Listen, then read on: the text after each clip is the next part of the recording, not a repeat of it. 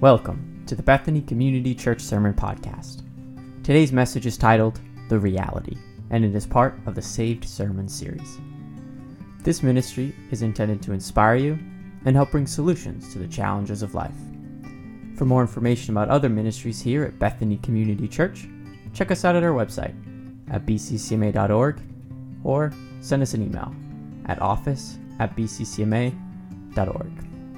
And now, here's Pastor Jason McCutchen. Awesome people, super awesome people. Um, you know, I'm super excited to be sharing with you guys today. Um, when my dad came, he's like, hey, um, we have an empty um, Sunday coming up. I'm going to be going with Elise down to Arizona. And, and so, could you do me a favor and get someone else to speak? and I was like, sure. So I asked around and they said no. So he's like, I guess you can do it. And that's how this happened. Um, you can blame Clark for having a baby. Um, but anyway, so last week we, have been we're doing a series called Saved, and we're talking about really uh, a, it's kind of like a Christianese word, right?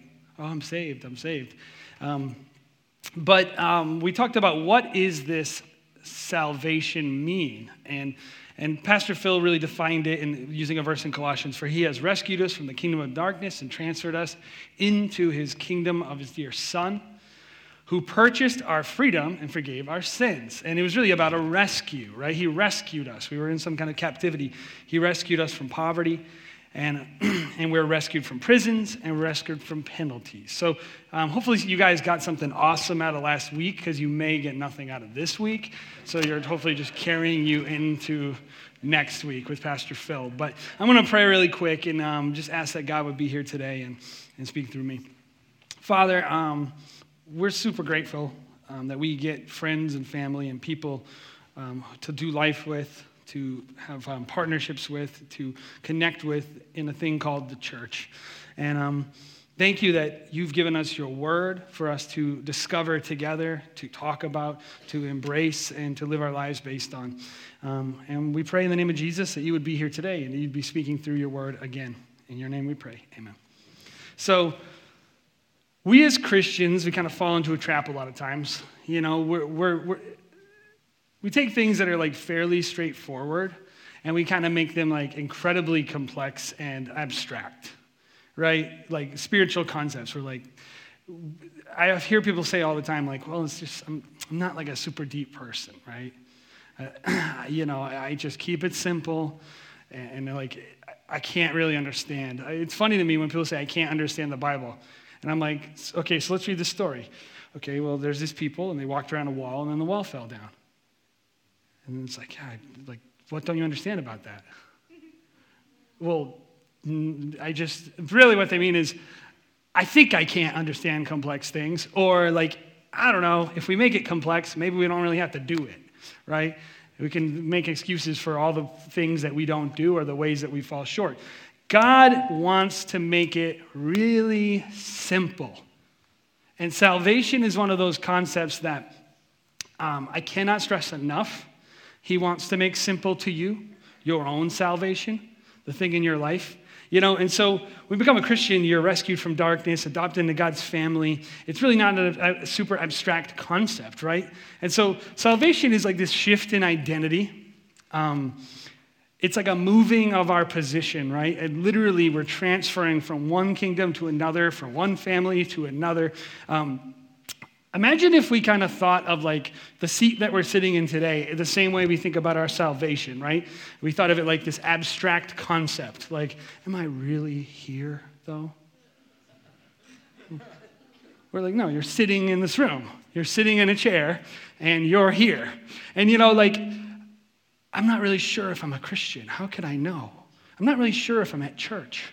How can I know if I'm at church?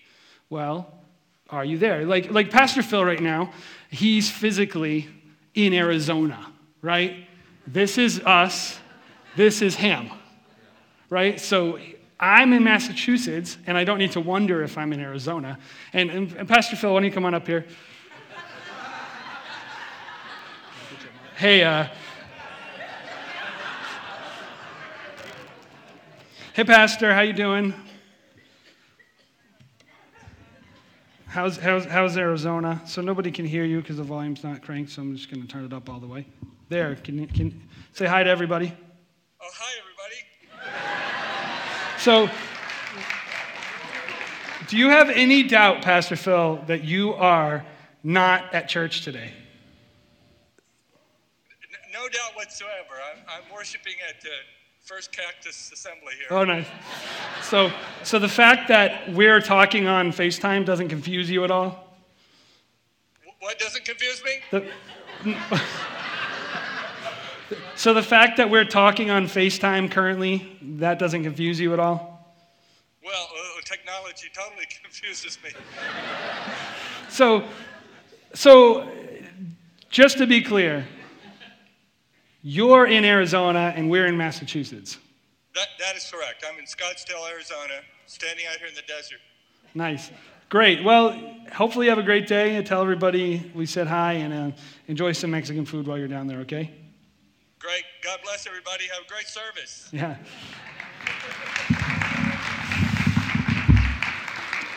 See, that's kind of silly example, but um, but I think I want to make it really clear that salvation is not intended to be abstract. It's not more spiritual when things are complicated.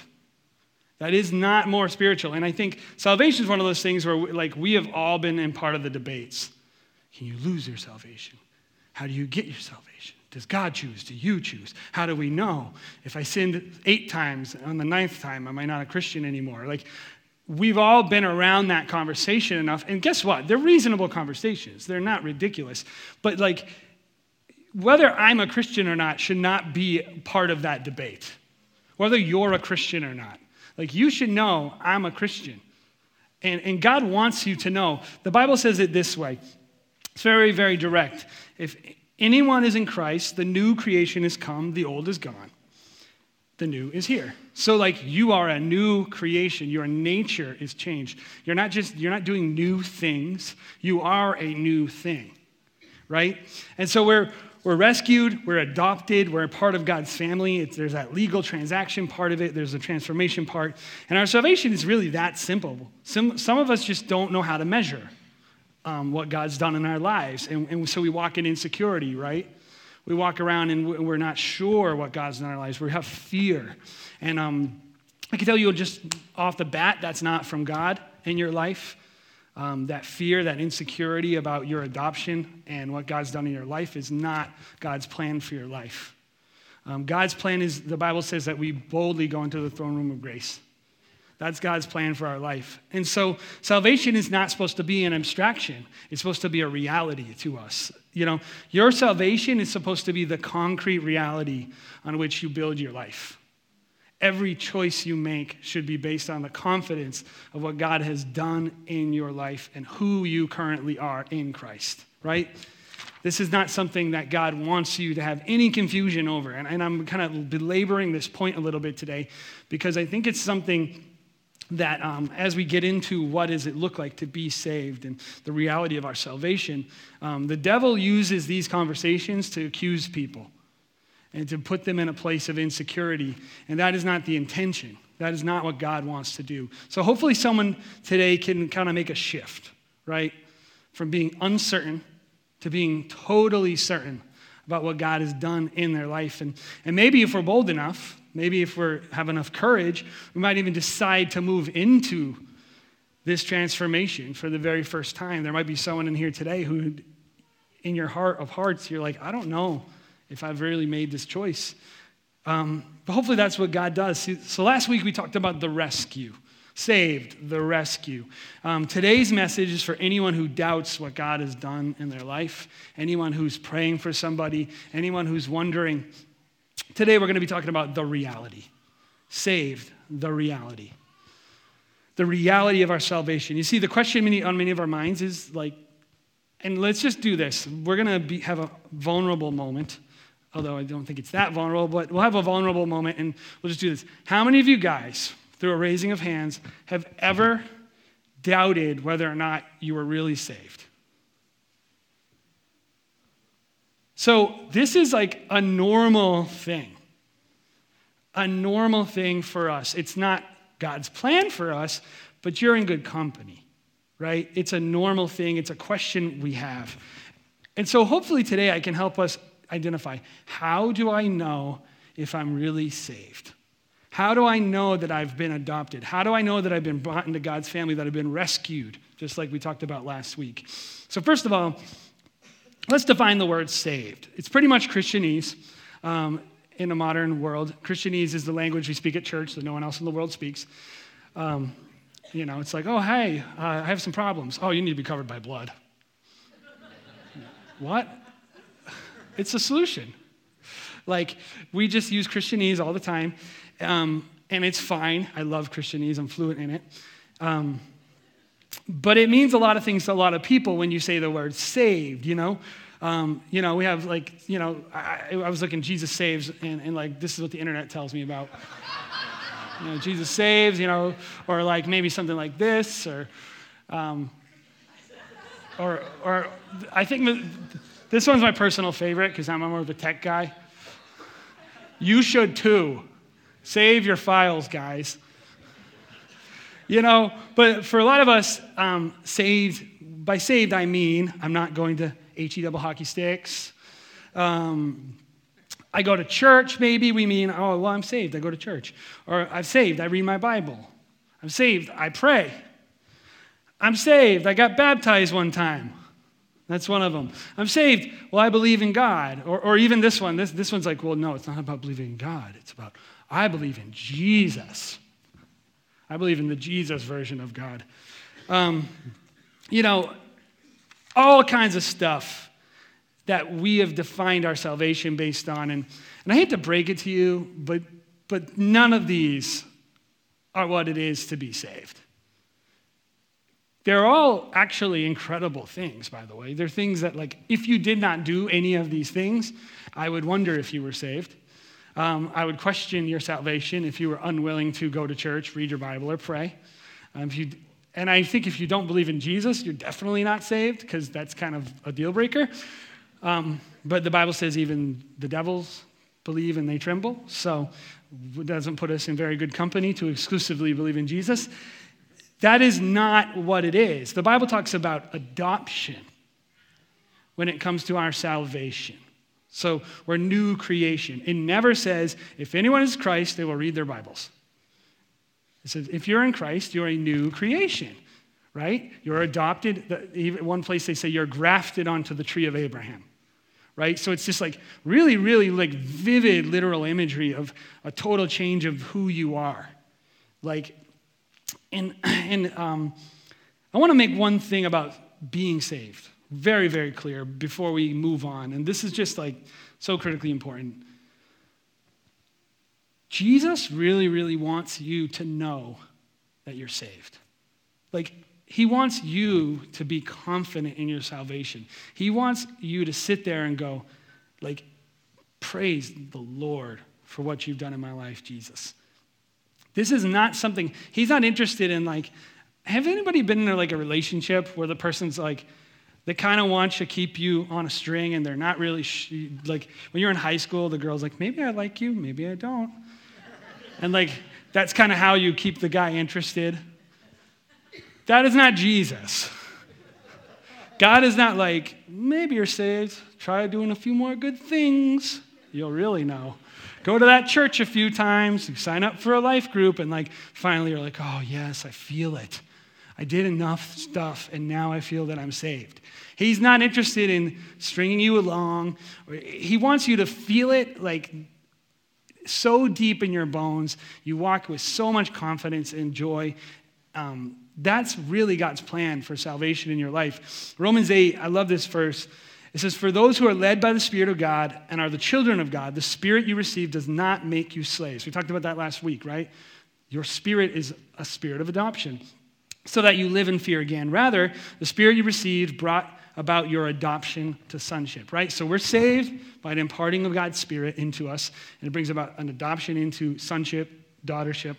And by him we cry, Abba, Father. Those that don't know, Abba is a, like a Jewish word for daddy, so it's a super intimate term. We would go into God's throne room with intimacy, no fear, we, and this confidence. It's even being instilled in there, right? The Spirit Himself testifies with our spirit that we are God's children.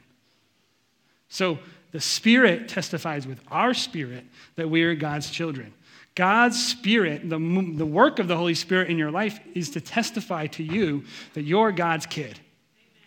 And so when you're like, I'm a Christian, the Holy Spirit wants to move in there and say, I'm here. I'm telling you're God's kid. This is one of his main works in your life. When you're like, fill me with the Spirit, God, a lot of what you're saying is, God, fill me with the confidence of my adoption. That is a holy thing to ask for. That is God's plan for your life. If you think God wants you to feel insecure and unsure and uncertain, you are not listening to the spirit of adoption that God wants to speak into your life every day. Because God wants us to be confident in our adoption as His kids, He makes the signs very clear to us, right? And so we're going to get into some stuff today that some of you guys may not like. And I don't want you to think that it has any opposing view to what I just said. I was very encouraging.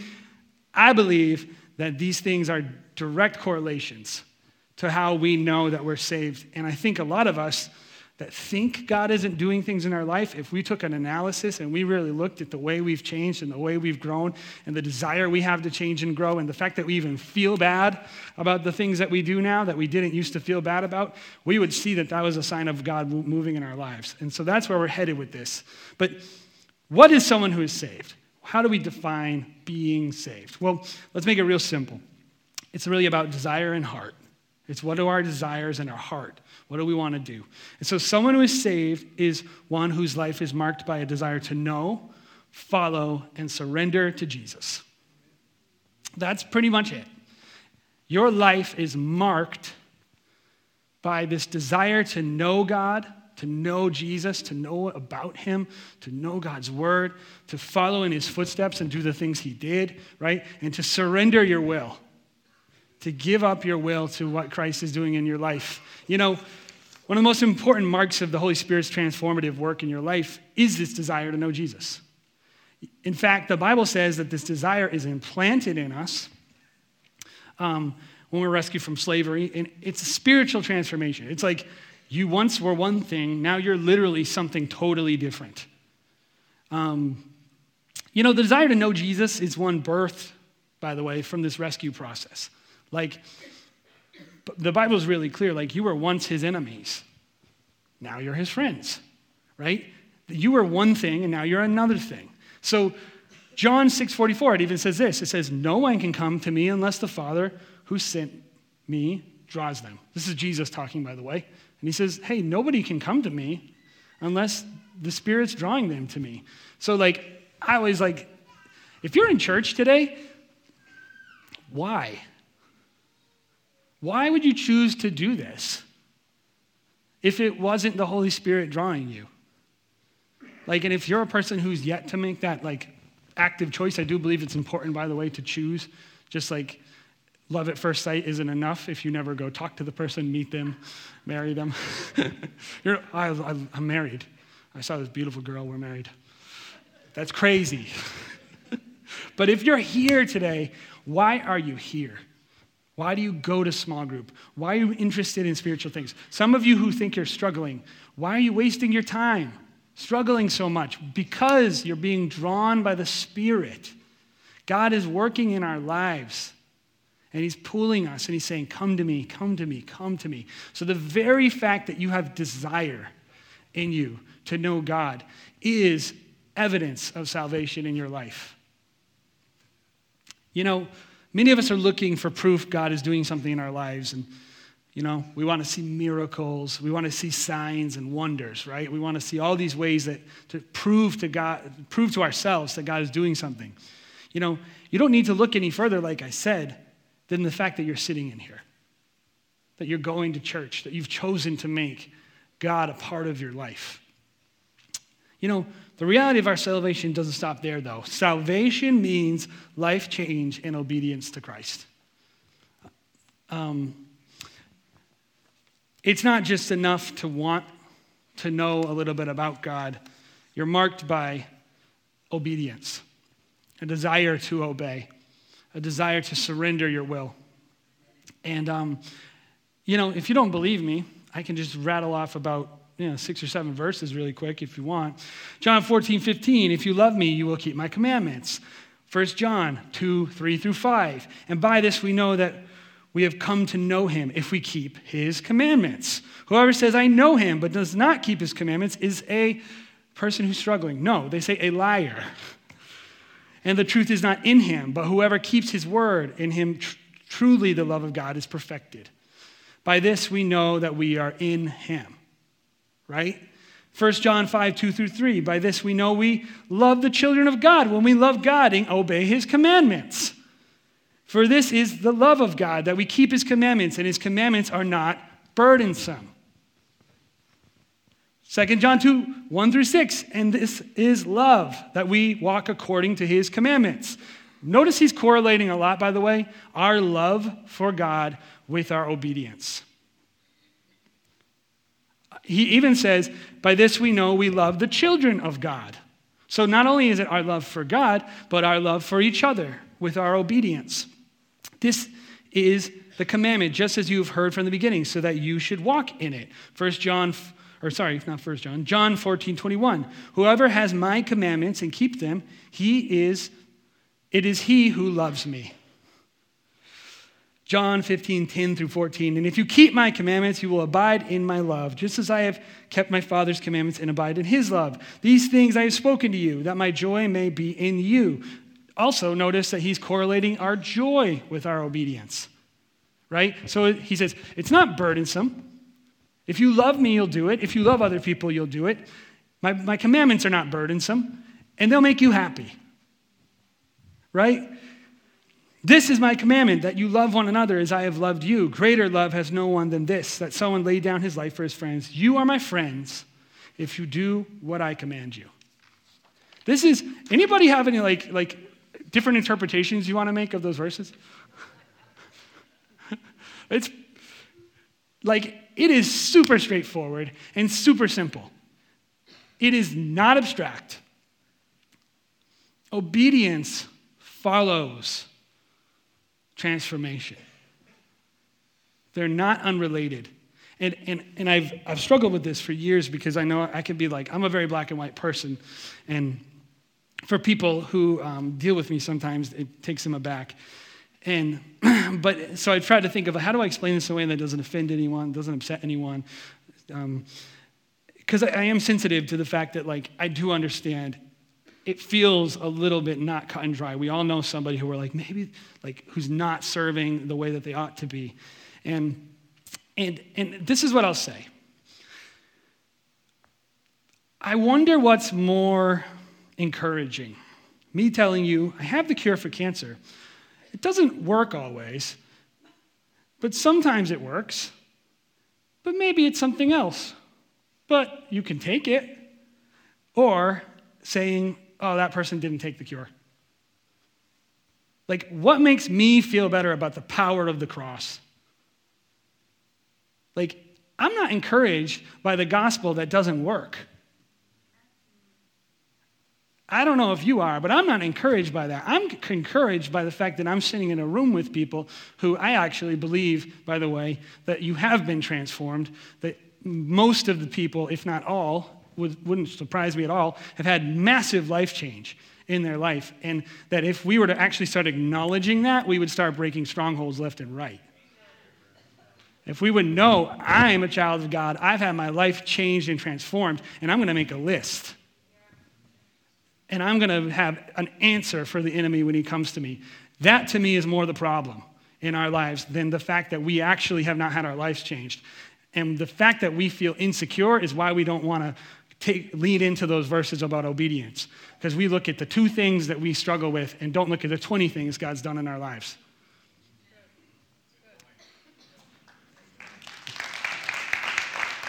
So here's the thing we work from grace, not for grace. We work from grace and not for grace. This change in your life is a grace and a mercy upon you. And when you understand that and you lean into that and you lock into that, you're going to start experiencing the power of that transformation in your life. But when you're doubting it every single day and every moment and you haven't built your life around the transformation, that's when we struggle. That's when we struggle because God's like, I'm changing you. And you're like, oh, I'm not changing. You're like, the fact that you want to go to church, look at the things you feel like. How many of you guys would say, now that you're a Christian, things that made you feel that you didn't have any feelings about before, now you kind of feel bad about it? that is a spiritual work of mercy in your life. That is God doing something amazing for you. You should be, that is a miracle. You know, a changed life is the fruit of a changed heart. You don't change your life first, God changes your heart first. So, those of you guys that are like, oh, he's teaching works, no, I'm just telling you what's going to happen. This is a fruit. The Bible says the fruit of the Spirit, right? The works of the flesh. So, the things that God does in our lives are birthed from His Spirit. We don't need to just say, like, God, help me. Like, we need to be committed to letting more of His Spirit come in our lives. And these things will start growing like fruit. You're not going to have to force them. You're not going to be like, I got to be tender. I got to be kind. I got to be loving.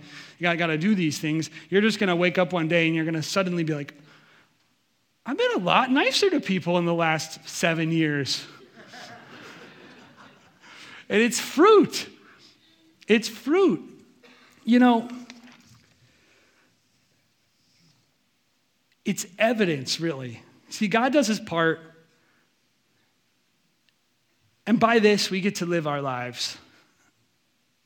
And, and this obedience, not only does it like bless us through saving us from all this like horrible, horrible consequences, like, but it blesses us by giving us joy. We get locked into this joy, right? And this process of working on our salvation, the Bible says, work out your salvation with fear and trembling, right? This, it is, it's work. It's work to plumb the depths of the things God has done in our lives, to make an, an inventory, a personal inventory, and say, God, how have I changed? What are you doing? What are you saying to me? What is your plan for my life? And leaning into that, that takes some time and work. It's not something that just happens automatically. But when you do it, you get that joy, you get that connection to God's Spirit. And, you know, I want us all to think a little differently than we normally do. If you're a Christian, take a second and just think about the ways you've learned to obey God over your walk with faith. Think about what God has done to help you grow. Really lean into that evidence right now of your own personal transformation. Think about that. This desire in us is evidence that we're God's children. Instead of just looking at the times we fell short, instead of just looking at the ways that we want to keep growing, reflect on that desire. The fact that you even have a desire to hit a goal. The fact that you're looking and going, I don't, I blow it sometimes. That is such a holy thing. Now, if you're just like, I blow it sometimes, so what? We can question that. But I think a lot of us are like, we're filled with sorrow. Now, do we, we need to probably get better at repentance in our lives and actually really confession and repentance. If you have things in your life that you um, know you need to grow in, and those things are kept as secrets, um, don't be surprised if one day you stop seeing any fruit because you're letting cancer grow. You're letting something happen in your life that will take you down. The I've heard this said a lot whatever you feed grows, whatever you starve dies, right? But you can't have heaven on earth if you live like hell, as they say. So, so if you have that going on in your life, um, obviously we want you to move toward away from that. We want you to move into holiness and sanctification and adoption. But we know someone is saved by how they live. We know someone is saved by how they live. And I think that's really the simple point of this message is how you live your life will show people that you're a Christian. And some of us need to do a better job really looking at what God has done, being worshipers, as they say, evaluating all the things He's done in our lives. I really, really, really, really believe that God has done way more good than we've done bad in our lives. The transformations in this room are absolutely stunning. And I would love it if this was a room of people who were so confident in what God's done that we couldn't shut our mouths in worship, that we couldn't not tell the people who we love around us about what Christ has done. I see all these people on Facebook, right? And they're like, it works. Or like, oh, you know, essential oils, or just whatever the thing that they're into that they feel works, right? That they're a fan of. And and yet I, I oftentimes think, why are we not so enthusiastic about the change we've done in our lives? That's no shame for, by the way, talking about something that isn't Jesus, but I think it's because we haven't really thought about the way we've changed. We don't often evaluate it. We don't often say, Am I really a Christian? How do I know? I know because I have a changed life. What are the ways I've changed? Wow, I have grown a lot. That's such a great, great thing because God wants you to know and He wants you to be filled with boldness when you go into the throne room. You know, it's like what we said earlier in Romans 8. The Spirit Himself testifies with our spirit that we are God's children. The evidence is overwhelming, really is. The rescue operation that Christ did. You know, it's evidenced by this reality of our obedience and our changed lives. And why is this so critical? Well, God really wants you to know you belong to Him. He wants you to know that you belong to Him, so He wants you to look at your life and be, have it be changed. How, what a cruel God that would be if He would say, You're changed, but nothing will happen. No, we need to have our lives be changed. And I would challenge you if your life has not been changed, the worst thing for you is to walk in false confidence. What a cruel God that would be.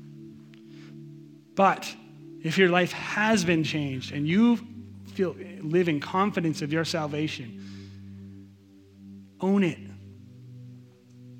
Own it.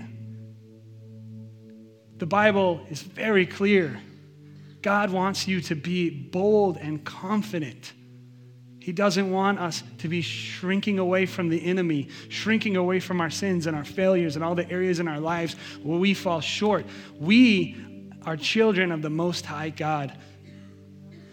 You know, God wants you to embrace your real identity today. And I want to end with this verse because this sums it up to me. This is who you are. But you are a chosen race, a royal priesthood, a holy nation, a people for God's own possession, so that you may proclaim the excellence of Him who has called you out of darkness and into His marvelous light. For you were once not a people. You were once not a people. You were once something else. But now you are the people of God.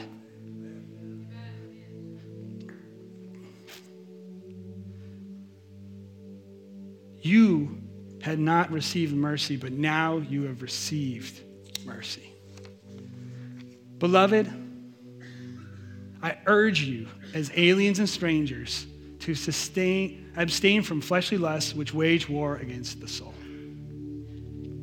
The things that we struggle with, the devil puts them in our lives so that we will, will doubt our adoption. He's putting these things in your life and he's doing the exact thing he knows that will make you doubt whether or not God has done a change in your life. And I want to tell you, you have power over that. You have power over that enemy. You can control that battle line through prayer, through thanksgiving, through acknowledging the power and the change that God has made in your life. That is what's at stake today. Because you might walk into heaven and God's like, why were you doubting so much? Look at what you would have done. Look at how many people would have known Christ if you would have been willing to own your own salvation and walk with boldness. Look at the healings you would have done if this, you would have allowed the Spirit to move through you. Look at all the things that would have happened in BCC and the discipleship and the people who would have come to know and understand God's word if you wouldn't have been doubting the fact that you were really my kid. So, I have two questions today because you guys are a, you're a chosen race, you're a royal priesthood, you're a holy nation, you're a people for God's own possession. And so I have two questions. Are you confident in your rescue and adoption? And do you want to be part of God's family? And this could be the same person or a different person or whatever, but we're going to have the prayer partners come on up here. And um, we have something that I really personally love, a ritual that's just um, really represents the life change, the life transformation that happens on the cross in communion. So this communion is available for you. Here's what I would love today. If you're a Christian and you're saying, like, you know what? God has done a lot in my life. He's been so faithful to me. And He's really changed me. And I've really grown. Um, I would love it if we would take communion together. If you're a person that's like, I'm not sure actually. I need, God, I need you to give me confidence. God, I need to grow in this. This is something I struggle with.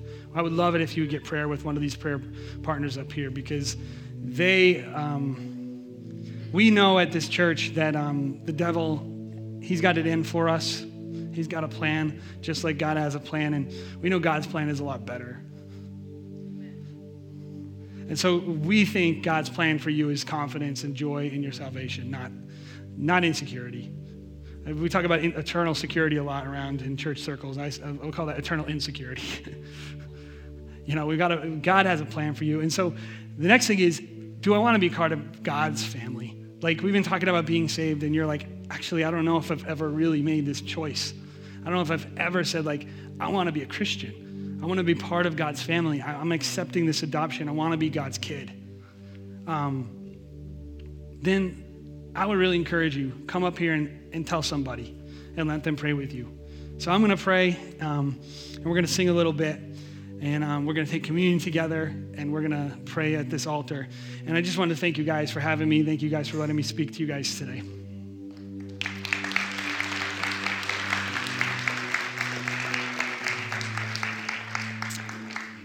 Father, we thank you um, for the saving work that happened on the cross. We thank you that you want us to live in boldness, and so you've made it a very cause and effect relationship between our salvation and our lives. God, as we change our lives, God, um, and we look and we know why, I pray that we would be filled with so much joy today because you are a God that keeps your promises. God, but we pray today for people who are struggling, people who are struggling and filled with doubt, who, who don't feel accepted by God, who are not sure, who are living in doubt. I pray that in the name of Jesus, that you would move in and comfort them today, that you would make them sure of their adoption, that you would make them in such a place of boldness that they would begin to really own all the ways that their life has been transformed and changed. Even us who are veteran Christians today that we would humbly just sit in a moment of reflection and with so much joy for what you've done. God, and in this room, God, we know there are people who have yet to make a decision to follow Christ. And so we pray for those people, God. We ask in your name that you would draw them into this building. And if they're in this building, that you would draw them to this altar today. That they would come and say, God, I want to be your kid. I want to be accepted into your family, God. I'm going to surrender my life to you. In your name we pray. Amen. Please come.